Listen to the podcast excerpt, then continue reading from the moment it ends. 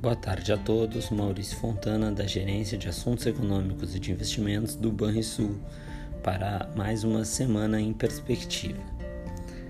As atenções dos investidores nessa semana estarão voltadas para a agenda econômica, uma vez que o Congresso segue em recesso.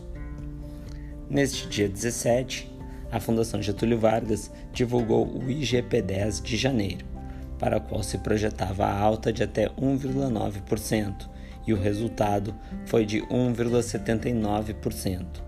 O avanço foi determinado, como se previa, pela reversão de sinal do IPA 10, resultante das altas tanto nos preços agropecuários quanto industriais, com o principal destaque altista para o minério de ferro. Já o IPC 10, dentro do IGP 10, cedeu com os decréscimos de combustíveis e gastos com viagens, registrando desta vez alta de 0,40%.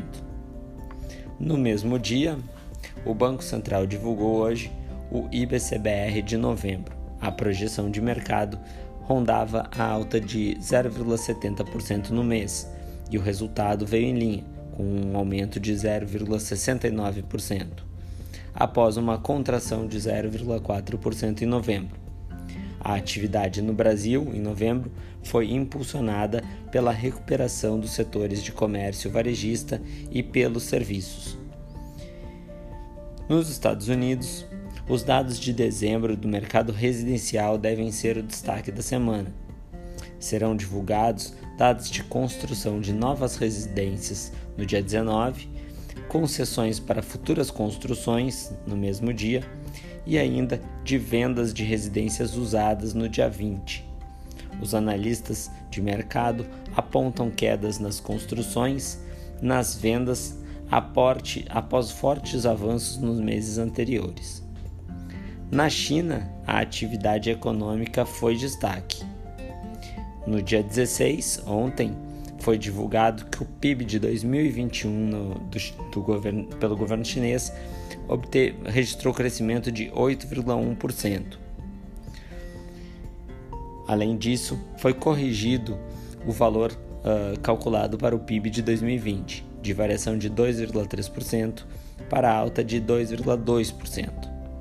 Entretanto, vale notar que a atividade econômica na China, apesar do crescimento forte em 2021, vem desacelerando ao longo do ano, com crescimento do PIB de apenas 4% no quarto trimestre de, do ano que se encerrou. Além disso, tivemos divulgação de dados de produção, produção industrial e vendas no varejo em dezembro. Na indústria, a alta foi de 4,3% em dezembro, acima do que era esperado e ganhando fôlego em relação aos 3,8% apontados em novembro. Já no varejo, o aumento foi de 1,7%, abaixo das estimativas de mercado. Por fim, na zona do euro, o resultado da inflação de dezembro deverá ser o destaque, com divulgação prevista para o dia 20. O consenso do mercado é de uma alta de 5% no comparativo interanual, por conta da elevação de quase 25% dos preços de energia. O núcleo deve alcançar alta de 2,6% na mesma comparação. Tenham todos uma excelente semana e bons investimentos.